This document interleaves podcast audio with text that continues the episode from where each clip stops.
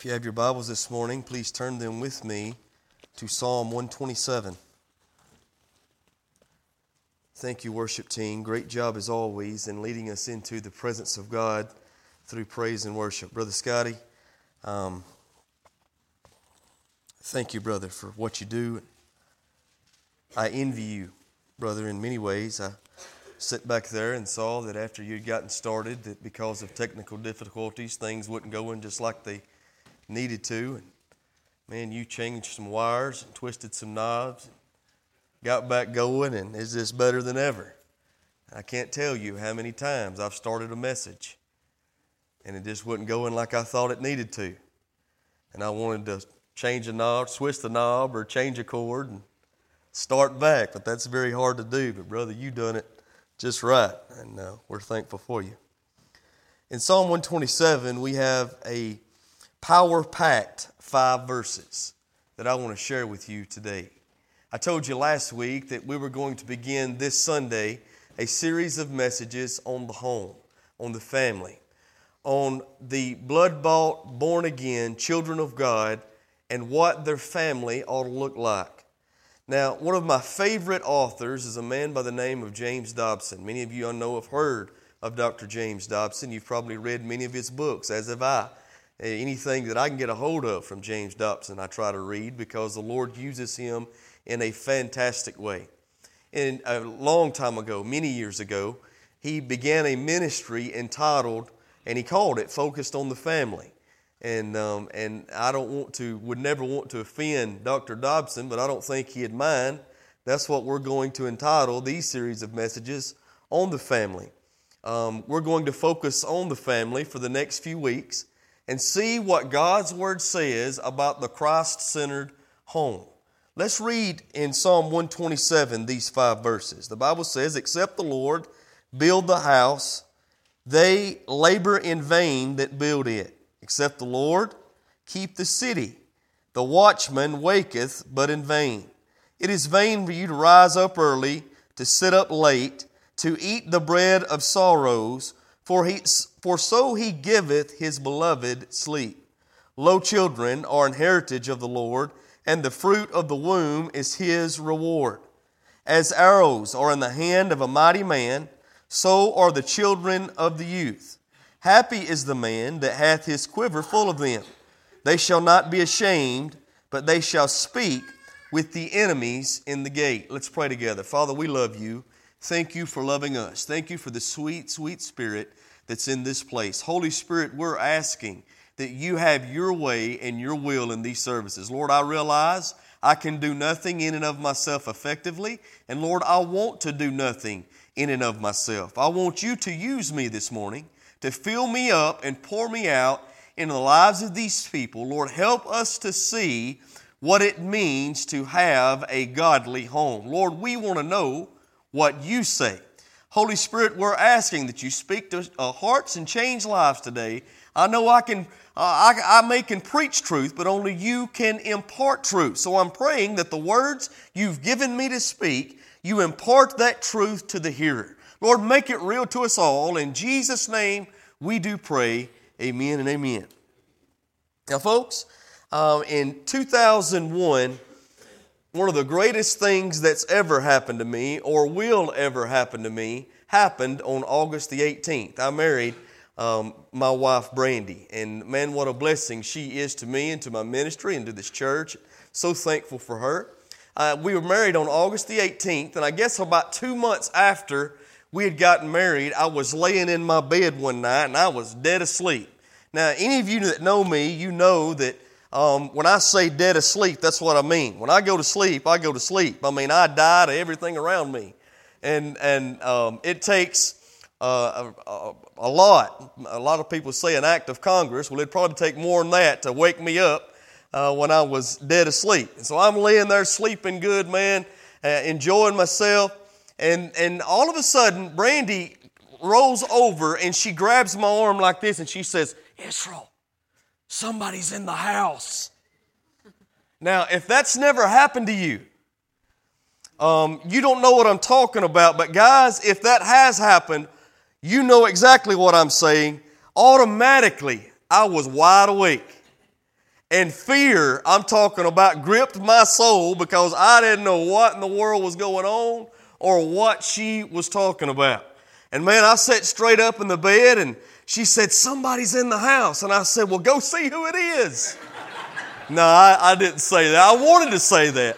I wanted to say that because when you get woke up like that and you don't know what's going on, you're still kind of dead asleep. You know, I, I was a little bit scared myself. I wanted to, but I didn't because I realized that as the husband in the home, the man of the house, God has called me to be not only provider in my home, but protector in my home. Can you say amen?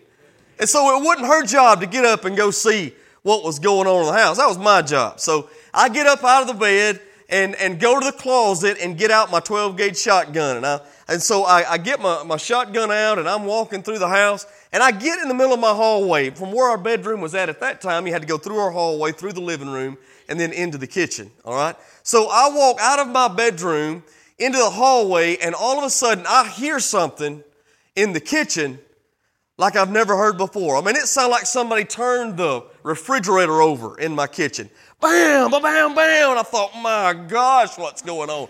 And so I'm walking through the house then like I'm on the SWAT team. I've never been on the SWAT team, but from what I've seen in the movies, that's what I was doing. I'm going around looking at every corner, man. I'm checking things out. I get in the middle of the living room again, bam, bam, bam, bam. I thought, God, what is going on? And so I stopped and I yelled to the kitchen. I said, Whoever's in there, you better come out because I'm fixing to shoot. And I was. That's what I had on my mind. I was already ready. And so I'm looking, walking into the door of the kitchen, and I turn around with that gun, and I don't see anybody standing there. The only thing I see is my reflection in our patio door that's at, that was at that time at the end of the kitchen. And I like to scare me to death. I like to shot myself in the glass there.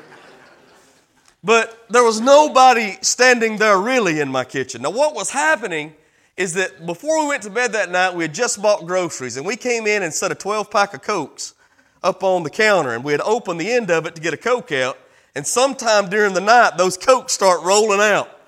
And that's what Brandy had heard when she woke me up, and that's what I was hearing as I was walking through the house.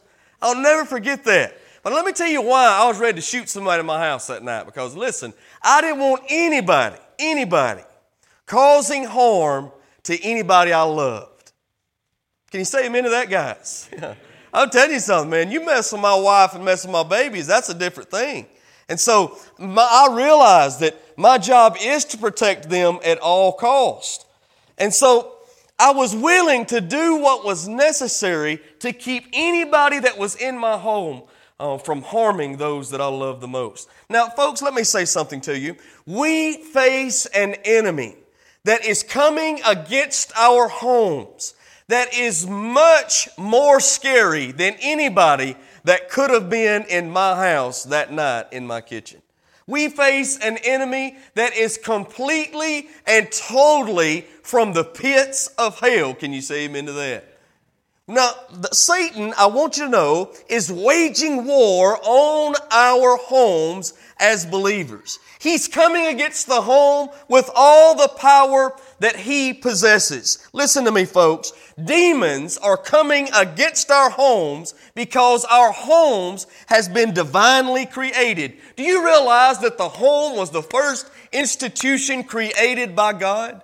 We had the home before we have the church. And so Satan knows that he who holds the home holds the future. So he's doing everything he can to kill, steal, and destroy godly homes right here in um, our world. And so, folks, we need to know how to come against him. We need to know how to battle our enemy. We want to see what God's word says concerning our homes. And if you don't believe me, Satan's coming against us, let me give you just a few statistics that'll prove the point. First of all, do you know that the current divorce rate in America is 52%? That means more people are getting divorced than are staying married. Whatever happened to um, uh, in sickness and in health, uh, for better, for worse, sickness, or richer or poor, till death do us part. Whatever happened to the commitment that we made between a husband and a wife and before God Himself? Not many people are abiding by the commitment they make. More marriages are failing um, than are actually making it. And so Satan is certainly coming against the home. 20 million children live in a home without the physical presence of a father. I want you to think about that just a minute. 20 million kids right now in this country are living in homes where no father is present. Only 68% of kids will live through their adolescent years with an intact family. That's amazing and it's scary. Suicide has just replaced homicide for the second leading cause of death among teenagers. Now, I want you to think about that. Suicide just replaced homicide for the second leading cause of death among teenagers in America. Folks, that is amazing to me, and that is so sad to me. Let me say something to you, young people. You have problems. We all have problems. We're always going to have problems as long as we live in this fallen creation. But let me share this with you. Don't miss this. If you don't get nothing else, get this. Your hope is found in Jesus. I want you to know you're not hopeless. Listen, you do have promise of a better tomorrow, but it's found in Christ. Suicide is not the answer. I've seen what suicide does to the survivors. You don't want to do that to your family. That is not the answer. God has purpose for your life. Our prisons are overcrowded and our churches are underfull. Kids are going to school with guns and killing their classmates, and these geniuses in Washington are blaming it on the gun. Folks, I'm going to tell you, it's not the gun's fault. It's kids who have no raising's fault.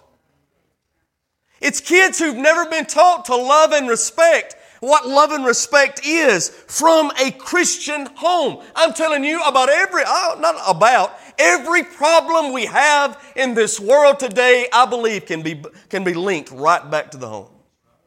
It really can. It's that important. It's that important. So this morning, I want to give you four truths concerning a Christian home from the Word of God in Psalm 127. First of all, I want you to see the building of the home. Look at verse number one. Except the Lord build the house, they that labor in, they labor in vain that build it. How many of you know, if we're going to have godly homes, godly homes have to be built.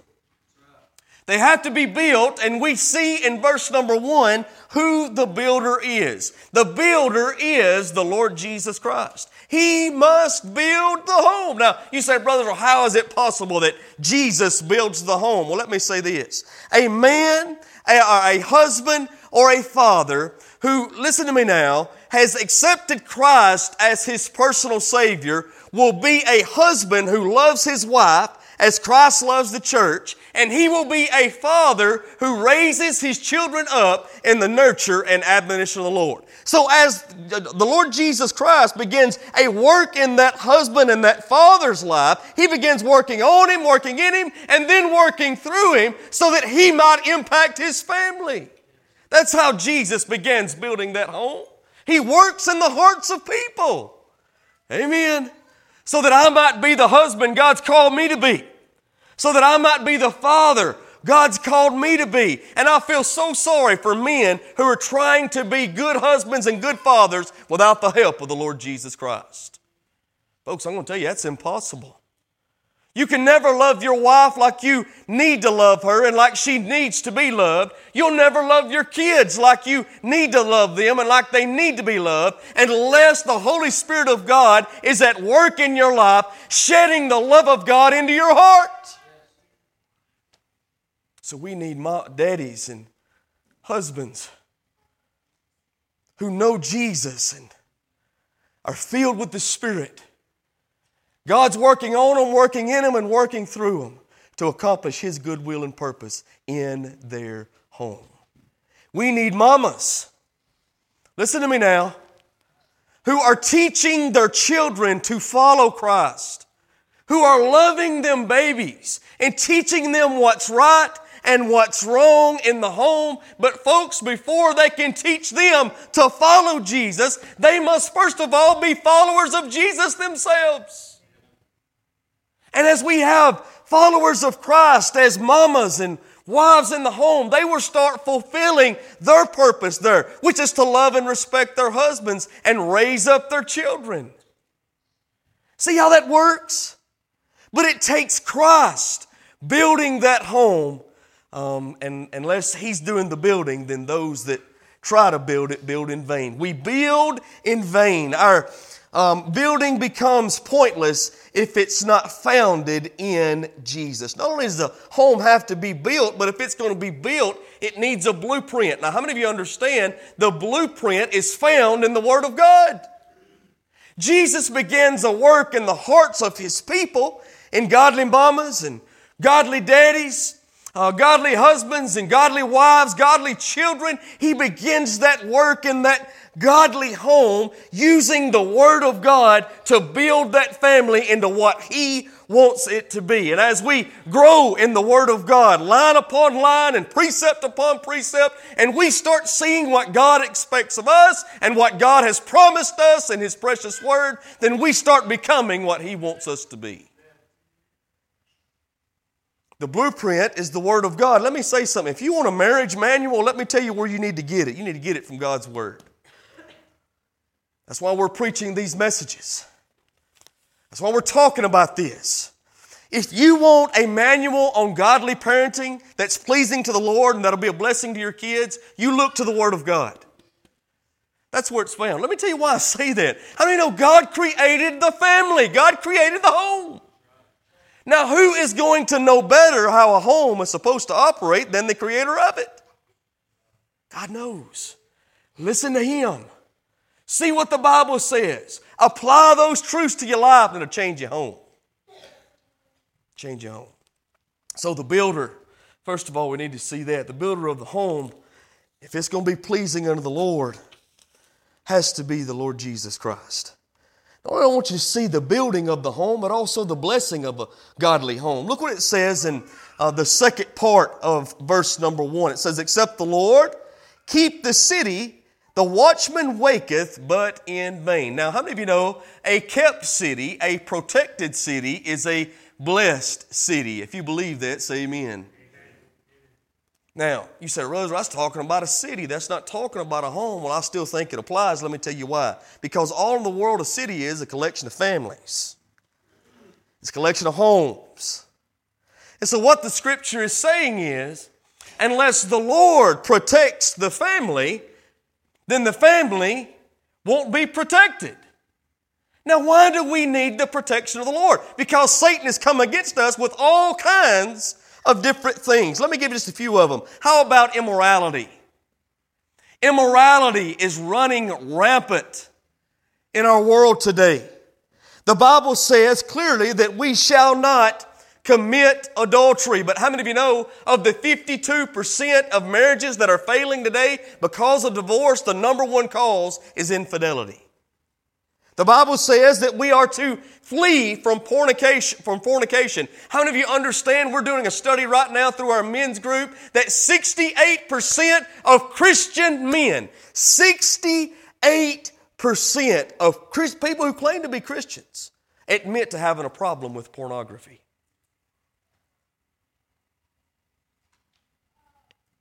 Dr. Adrian Rogers says something about sexual immorality that I love. He says, Immorality has been the downfall of ancient Rome, ancient Greece, and ancient Babylon. It may well be the fall of modern day America. There is no sin that will do you more harm than sexual perversion. Take your Bibles and turn with me, please, to 1 Corinthians.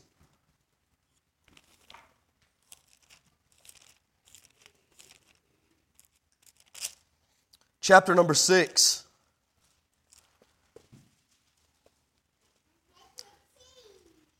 And verse number 19.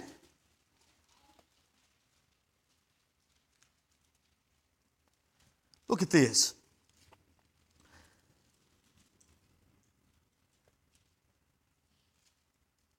Let's just start with verse number 18. He says, Flee fornication.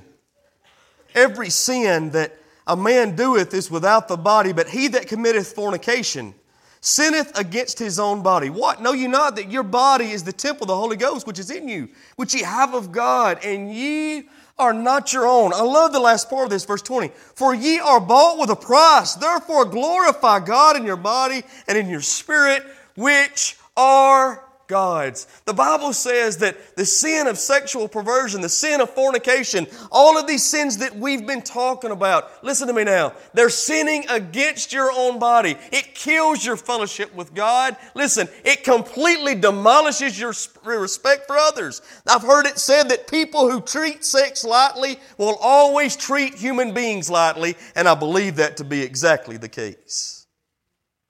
It is. And it's a problem today. Immorality is running rampant. Let me give you another one. How about selfishness? How many of you know that selfishness in the home does great harm to the family? A husband, a father who is selfish, it's all about him, what he wants, when he wants it. I'm telling you, that is an unloving father.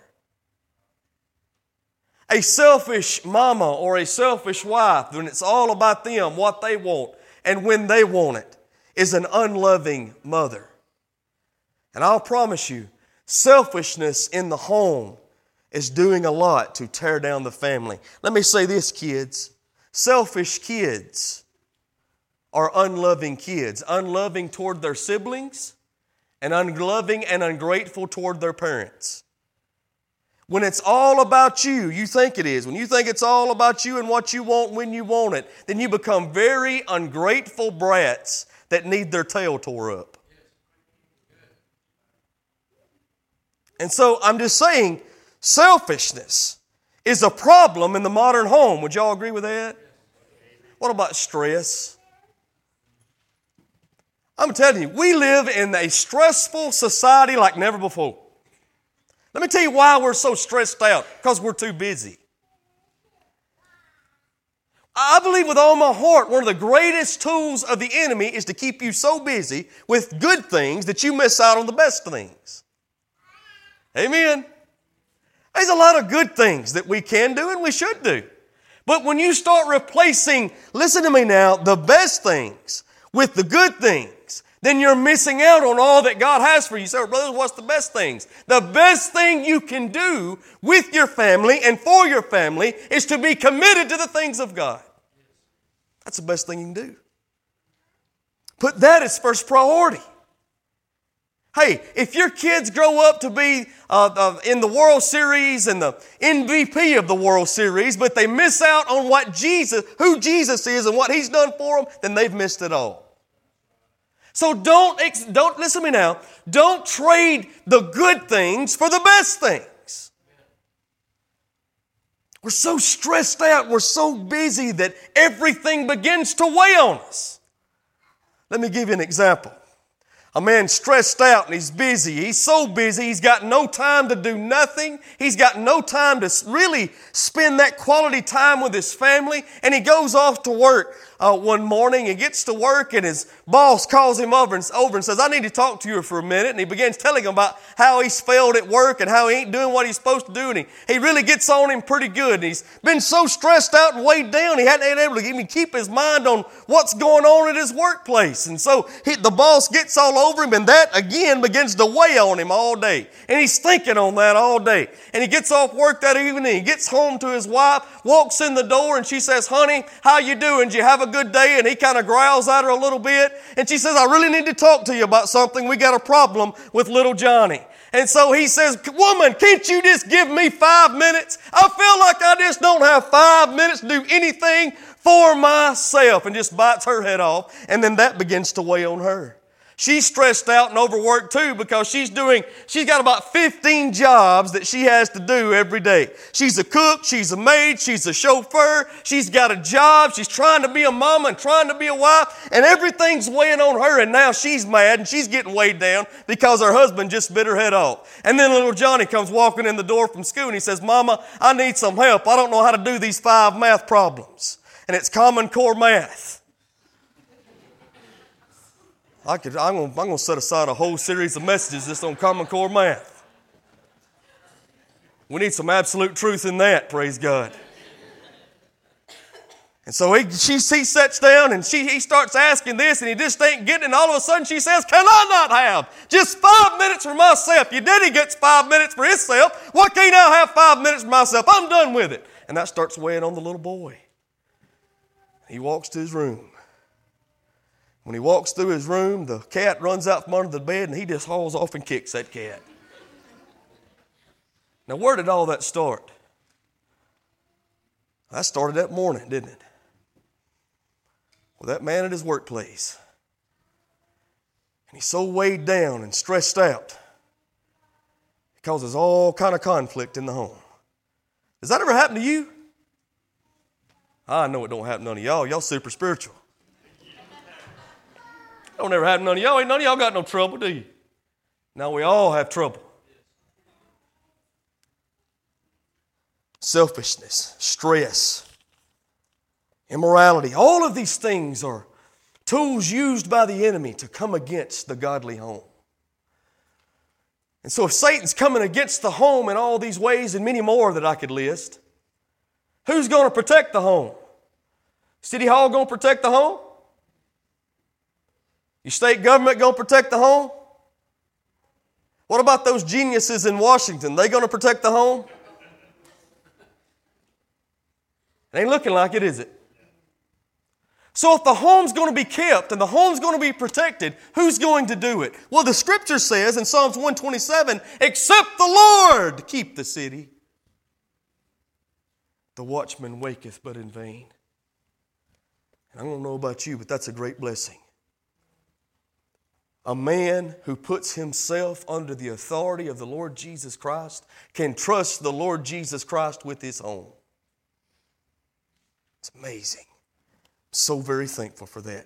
Not only do I want you to see the building of the home, the blessing of the home, but also I want you to see the benefit of the Christian home. Look what it says in verse number two. It is vain for you to rise up early, to sit up late, to eat the bread of sorrows, for he giveth his beloved sleep. Now let me tell you what he's talking about. I believe that verse number two is a verse about discontentment. What he's saying is, you're rising up early. You're getting up early and you're going to bed late and you're burning a candle at both ends to gain more because you're not content with what you have. And you're working so hard trying to get to the place where you can enjoy life and you're missing out on life as it goes right by you. Amen. And he says, You're doing all of this and eating the bread of sorrow. You're not content in what you're doing. And your life becomes this mundane rat race, this routine, this rut that you're stuck in. And you lose the joy of life that God was meant for you to have. Amen? That's what happens sometimes, isn't it?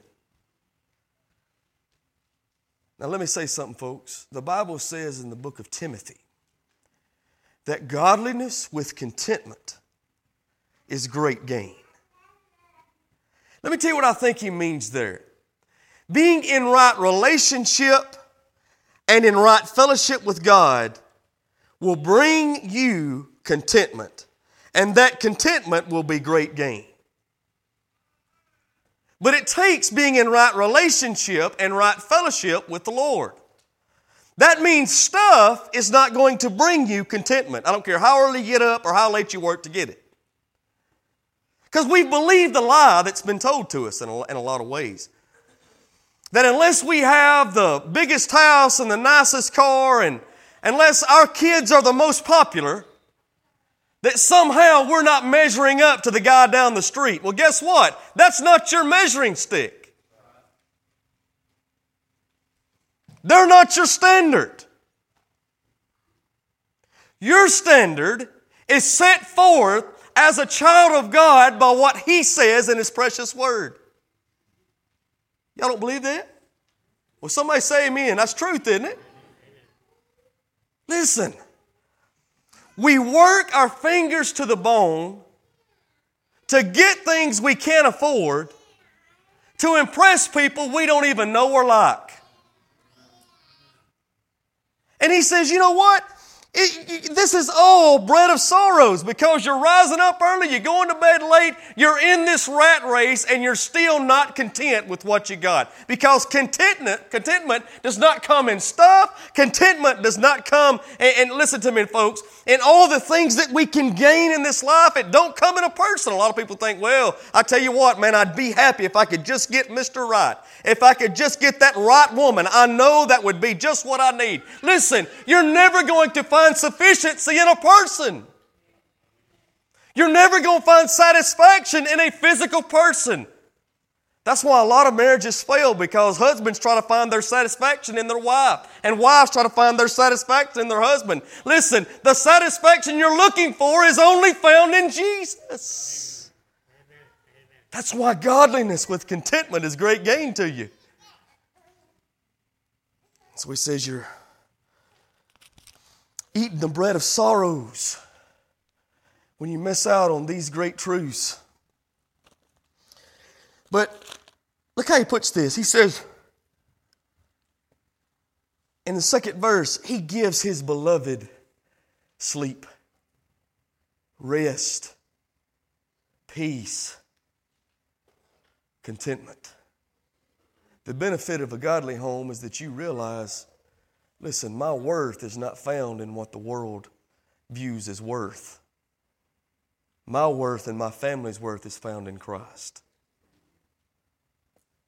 Not only do you need to see the building of the home and the blessing of the home and the benefit of the godly home, but look at verse number four. We've got to see. We got, excuse me, verse number three. We got to see these babies in the home. Look what it says. Lo, children are an heritage of the Lord, and the fruit of the womb is his reward. Let me say this, folks. How many of you know that children are not a burden, they're a blessing? They're a blessing. I'm telling you, I don't have perfect kids. Y'all know that. Y'all know their daddy. I know him too. I know mine are not perfect. I know they have faults and failures just like I do, just like you do. But let me say this I love them. And what a great blessing they are to me and my wife. I now cannot even remember what it was like before I didn't have kids. It just don't seem feasible that we hadn't always had them. They've completed our family. And just like the scripture says, happy is the man who has his quiver full. And I won't tell you, my quiver's full. I'm not looking to add any more as far as I'm concerned. It's full, but I'm just saying, I love them. And man, they are such a blessing. A lot of people say that um, kids will make a rich man poor. Well, they've got it backwards, brothers and sisters. Kids will make a poor man rich. a lot of people think, well, I don't want to have any kids because if I have kids, I'm not going to have to get, be able to get that car I want or live in the house I want or I ain't going to be able to go to uh, uh, Hawaii next year for Christmas. Those kids cost too much. No, listen. They are God's blessing to you.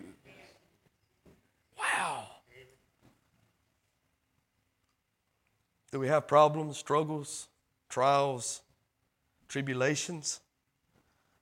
Absolutely. But isn't it worth it? I want you to see some things here about these kids that he's talking about in this godly home. First thing I want you to see is that children are not a burden but a blessing, but I also want you to know that children are arrows in the hand of a mighty man. Isn't that what he says right here? There are arrows in the hand of a mighty man, so are the children of the youth. No, let me, let me ask you this. What do you do with an arrow? When you're getting ready to use an arrow, what do you do? I remember when I used to bow hunt, one thing that I would always do before I went bow hunting, I would sharpen my, um, the razor blades on my broadhead arrow. Some of y'all know about that. I'd get it good and sharp so that when I went to go hunting and shoot that deer, I could make a good kill, I could make a good shot. I'd polish those arrowheads up, get them ready for the next day when I was going out into the woods. So, arrows, first of all, how many know oh, they're polished? Let, let me tell you something else happens with an arrow. Not only is an arrow polished, but folks, an, an arrow is also pointed. If you don't point the arrow at what you're wanting to shoot, it's doing no good. It's polished, it's pointed, but let me say something else. If you point it and pull it back at something, but you don't propel it, then it's going to do no good at what it's hitting. But now listen to me. If I let that arrow go from my bow, how many of you understand that once it's gone out of the bowstring, I have no way of controlling it then? So if I'm going to control it, I better control it while I've still got it in my hand. Let, let me tell you what happens a lot of times. We wait until our children are six feet and 160 pounds too big to start trying to control and propel them. While they're in the hands, you better do something with them. You better start when they're this big. It'll be a whole lot better trying to polish them up when, when they're this big than they are when they're this big. Amen? So start then. It makes all the difference in the world. They're arrows in the hand of a mighty man. But how many know that arrow that's in the hand of a mighty man is for a reason? It's to be shot at the enemy. Now, what's the Bible telling us here? It's telling us that kids in a godly home that are raised by godly mamas and daddies filled with the Spirit, born again by the grace of God, those kids that come from that home, they are propelled at the enemy. And the Bible says in the last part of this, happy is he is the man that hath his quiver full of them, for they shall not be ashamed. Who shall not be ashamed? The kids or the parents? Both. Both. What he's saying is when you raise your children in a Bible believing, God fearing home, listen, folks, we all know that they're not going to be perfect. We're in an imperfect world. Can you say amen? Y'all been around those parents that think their kids are perfect? Make my eye twitch just a little bit. Yours too, if you're honest. I'm just saying, none of them are perfect, but they are a blessing. And when they're raised in a good, godly Christian home, based upon the standard of Scripture, listen, directed by the principles of the Word of God, when that happens, it makes all the difference when they get up big enough to start making their own decisions, and it causes a whole lot less shame to come to the parents or the kids.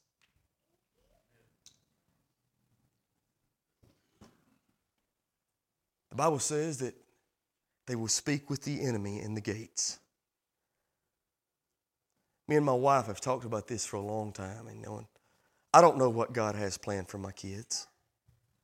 But I tell you what I want. In whatever field God leads them into, I want them to go into this world. Armies. Listen, in the army, in the service, as a soldier in the army, of the Lord Jesus Christ. Hey, if God calls them to the ministry, fantastic. If He calls them in to preach, fantastic. If He calls them to the mission field, fantastic. If He calls them to be a godly uh, nurse, a godly doctor, a godly whatever the case, teacher, a godly homemaker, whatever it is, I just want them to be soldiers in the army of the Lord, making a difference in this world. So let me ask you something.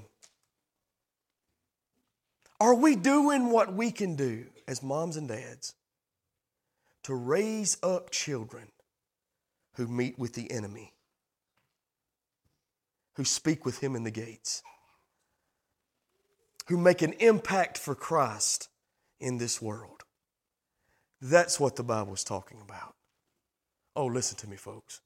I want a godly home, don't you? We can have a godly home but we got to do it God's way. Jesus builds the home. Jesus blesses the home. In a godly home, we find great benefit. And I'm praying, I'm hoping and praying that we see the awesome responsibility to raise them babies up in a way that's pleasing unto the Lord. Everybody stand with me.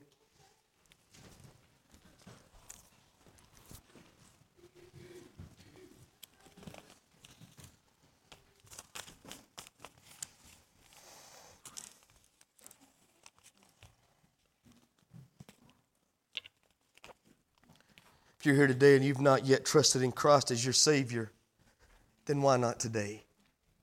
The scripture says today is the day of salvation. Don't wait till next month, next year, next time. I've heard a lot of people say, Boy, when I get to where I can live it, I'll do it. Guess what? You're never going to do it because you can't live it. It takes the power of the Holy Spirit working in you, working on you, and working through you for you to live out your faith daily in a way that's pleasing unto the Lord. You only get the person of the Holy Spirit when you choose to trust in Christ. You can't do it by yourself. That's the whole point. You need God's grace, you need Him. So today, trust Him. Trust Him. Only trust Him. That's what you got to do. Trust in Jesus. Makes all the difference. Made all the difference with me. If you need to be saved today, you come. I'm going to tell you something, daddies. If you're here today and you don't know Christ, you really don't know how to love your wife and your kids. I know you think you love them like all and with all your heart, but you really don't know what it means to love your family until you've experienced the love of Christ. That's the truth. Makes all the difference. Same thing with you, mamas. It'll make all the difference in your home. That's the first step to a godly home. Trust in Him. Trust in Him. Lean on Him. Mm. You may be here today, and listen, you've got troubles and trials in your life that you're dealing with. Guess what? The Bible says the Lord is our ever present help in a time of need. So if you're in a time of need today, guess what? You're not alone. My goodness, we all have needs. We all have problems. We all have trials. I tell you all the time, or I want to keep telling you that Folks, there's a problem in every pew, but there's a problem in every pulpit. Oh, I need Jesus, don't you? We all do. So maybe you just want to come to this altar and say, Lord, I got some things I need your help with. Help me in this area. Help me in that area. A lot of times we miss out on the blessing of God because we don't ask for it. The Bible says we have not because we ask not. So start asking. Start asking. Maybe you're here today and you need to be baptized. Well, fantastic. You've been saved, but you've never been baptized. We can handle that. Come make that commitment of faith today. If you're here and you need to join this church, you've prayed about it, you know this is where God wants you, then listen. Come be a part of what God's doing right here. We want you, we need you. Like I've said before, I guess what I'm trying to tell you is if you've not been saved, come let us help you. I want to share with you in the Word of God what it means to trust in Jesus. But if you have been saved, then won't you come help us? There's a work to do. Let's get busy in it.